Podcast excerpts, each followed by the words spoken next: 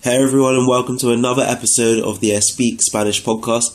I hope you really enjoyed the first episode where we speak, spoke about Spain and bullfighting. Today, we're going to speak about another Spanish speaking country. So, let's do it.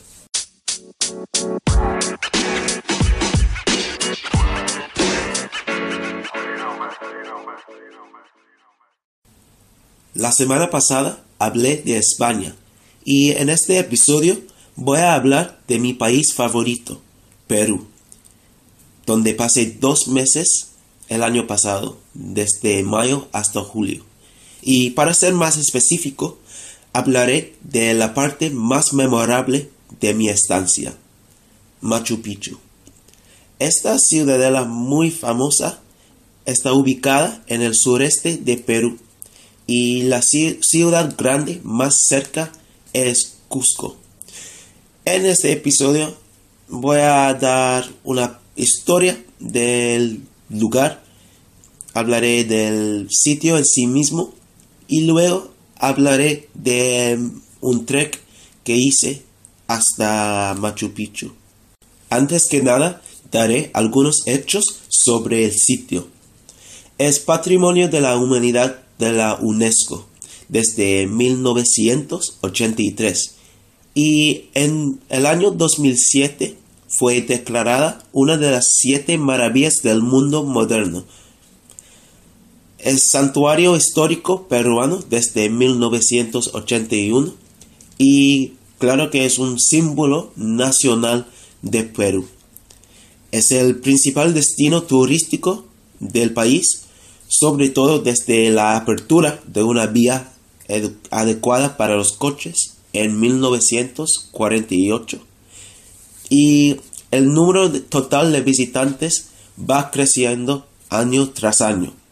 En 1991 hubo 80.000 visitantes. En el año 2000 hubo 420.000 visitantes en el año 2010 hubo 700 mil visitantes. Eh, y el año pasado, 2018, hubo 1.500.000 visitantes. En algunos días hay 6.000 visitantes en un solo día. Y la recomendación de la UNESCO es solamente de 2.500 personas al día. Así que hay muchas, demasiadas personas eh, visitando este monumento, este sitio. El nombre del lugar es del idioma de Quechua, que es el idioma oficial del imperio, imperio inca, y traduce aproximadamente a vieja montaña.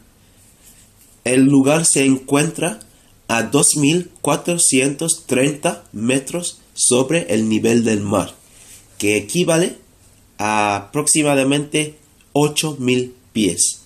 Antes de hablar de aspectos específicos del lugar, quiero ah, hablar un poco de la historia del lugar y como terminar con algunos mitos sobre esta ciudadela. Hay quienes piensan que el lugar fue redescubierto por un profesor que se llama Iram Bingham. Pero en realidad nadie redescubrió Machu Picchu porque nunca se perdió. La gente de la región siempre sabían de la ciudadela y solamente era desconocida por los extranjeros. El 14 de julio de 1902 un hombre que se llama Agustín Lizárraga llegó al sitio y escribió su nombre en uno de los muros.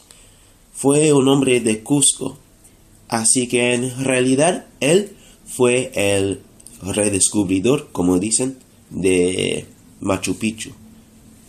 Pero Iram Bingham es reconocido como la persona que redescubrió Machu Picchu nueve años más tarde. Él sacó a la luz la existencia del monumento. Bingham fue la primera persona en reconocer la importancia de las ruinas. Fue profesor estadounidense de historia en Yale, en la Universidad de Yale, y llegó a Machu Picchu el 24 de julio de 1911, guiado por la gente de la región. Cuando llegó a la ciudadela de Machu Picchu, encontró a dos familias de campesinos viviendo allí. Y cuando se enteró de las ruinas, puso en marcha el estudio científico del sitio. Con la ayuda de la Universidad de Yale, la National Geographic Society y el gobierno peruano. Él dirigió trabajos arqueológicos allí desde 1912 hasta 1915. Se despejó toda la maleza y en, el año 1913 se publicó un artículo en la revista La National Geographic sobre la ciudadela. Hay quienes dicen que Machu Picchu fue la ciudad perdida de Perú, pero esto es otro mito. No era un complejo aislado. Hiram Bingham buscaba la ciudad perdida de los incas, que se llama Vilcabamba, y cuando llegó a Machu Picchu, pensó que esta ciudadela fue esta ciudad perdida de los incas. Pero no es cierto. Bingham más tarde encontró esa ciudad Vilcabamba, pero es un mito que Machu Picchu es esa ciudad. Hay mucha polémica porque hubo una salida del país de material arqueológico excavado y se dice que fueron extraídas unas 46 mil piezas de Machu Picchu como estatuas y todo. Y se dice que Bingham se, se enriqueció con estas piezas. Afortunadamente, comenzaron a ser devueltas las piezas al Perú por la Universidad de Yale en 2011. Pero es una pena que fueran quitadas en primer lugar. Hoy en día hay mucho más esfuerzo para conservar el sitio, sobre todo desde 1981, cuando la ciudadela fue declarada zona de protección ecológica. Muchas de las ruinas que existen hoy en día son reconstrucciones recientes y más del 30% de Machu Picchu ha sido reconstruido desde su redescubrimiento, como dicen, en 1911. Es imposible saber con certeza cuál fue la, el propósito de la ciudadela de Machu Picchu, pero se cree que fue la residencia real de Pachacútec, quien fue el noveno inca del imperio de los incas entre 1438 y 1470. El Inca es, pues el Inca fue el gobernante del imperio de los Incas. La ciudadela fue construida hacia 1450, mandada por el Inca Pachacútec, y la ciudadela fue abandonada en el siglo XVI consiste en 172 edificios y la población de la ciudadela oscilaba entre 300 y 1000 habitantes, pertenecientes a una élite. Los edificios están construidos de piedras que encajan perfectamente y no necesitan pegamento. Todavía es un misterio cómo llegaron las enormes, enormes rocas hasta la ubicación de la ciudad inca, porque está en las montañas y las piedras, claro, que fueron y son muy pesadas. Más del 50% del sitio está bajo tierra y consiste en canales de agua y drenajes y otras cosas. Hay dos partes de la ciudadela. Una parte fue residencial y la otra fue para servicios religiosos. En el pasado, las entradas a esta maravilla del mundo solían durar todo el día, pero hoy en día hay dos turnos. Se puede entrar o en la mañana desde las 6 hasta mediodía o en la tarde desde mediodía hasta las 6 de la noche. Y este cambio entró en vigor en 2018.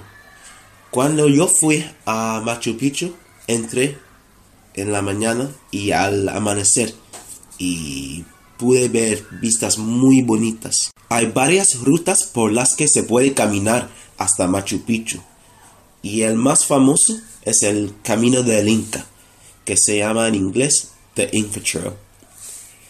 Yo hice otro camino que se llama Salcantay y en mi trek yo pude ver de todo, selva, montañas nevadas y claro que la ciudadela muy impresionante.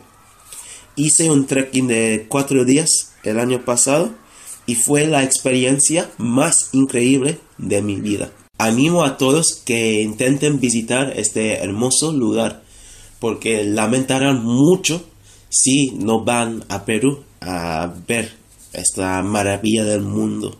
Las fotos en el internet no le hacen justicia porque la ciudadela es mucho, mucho más hermosa en persona. Bueno, muchas gracias por escuchar otra vez. Espero que hayan aprendido algo nuevo sobre la maravilla del mundo, Machu Picchu, y tienen mucha alusión a ir a visitar Perú para ver esta ciudadela.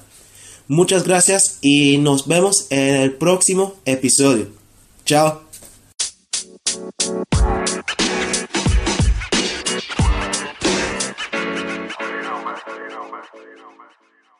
So there you go guys, a short introduction to Machu Picchu. I can't encourage you to go there enough and I hope that these episodes will inspire you to go and visit these Spanish speaking countries that I'm speaking about and yeah, give you that motivation to plan that trip you've been kind of delaying for a while. So, yeah, thanks for listening, guys. Keep tuning in every week for more episodes about the culture and traditions and highlights of Spanish speaking countries. And I'll see you next time. Thank you.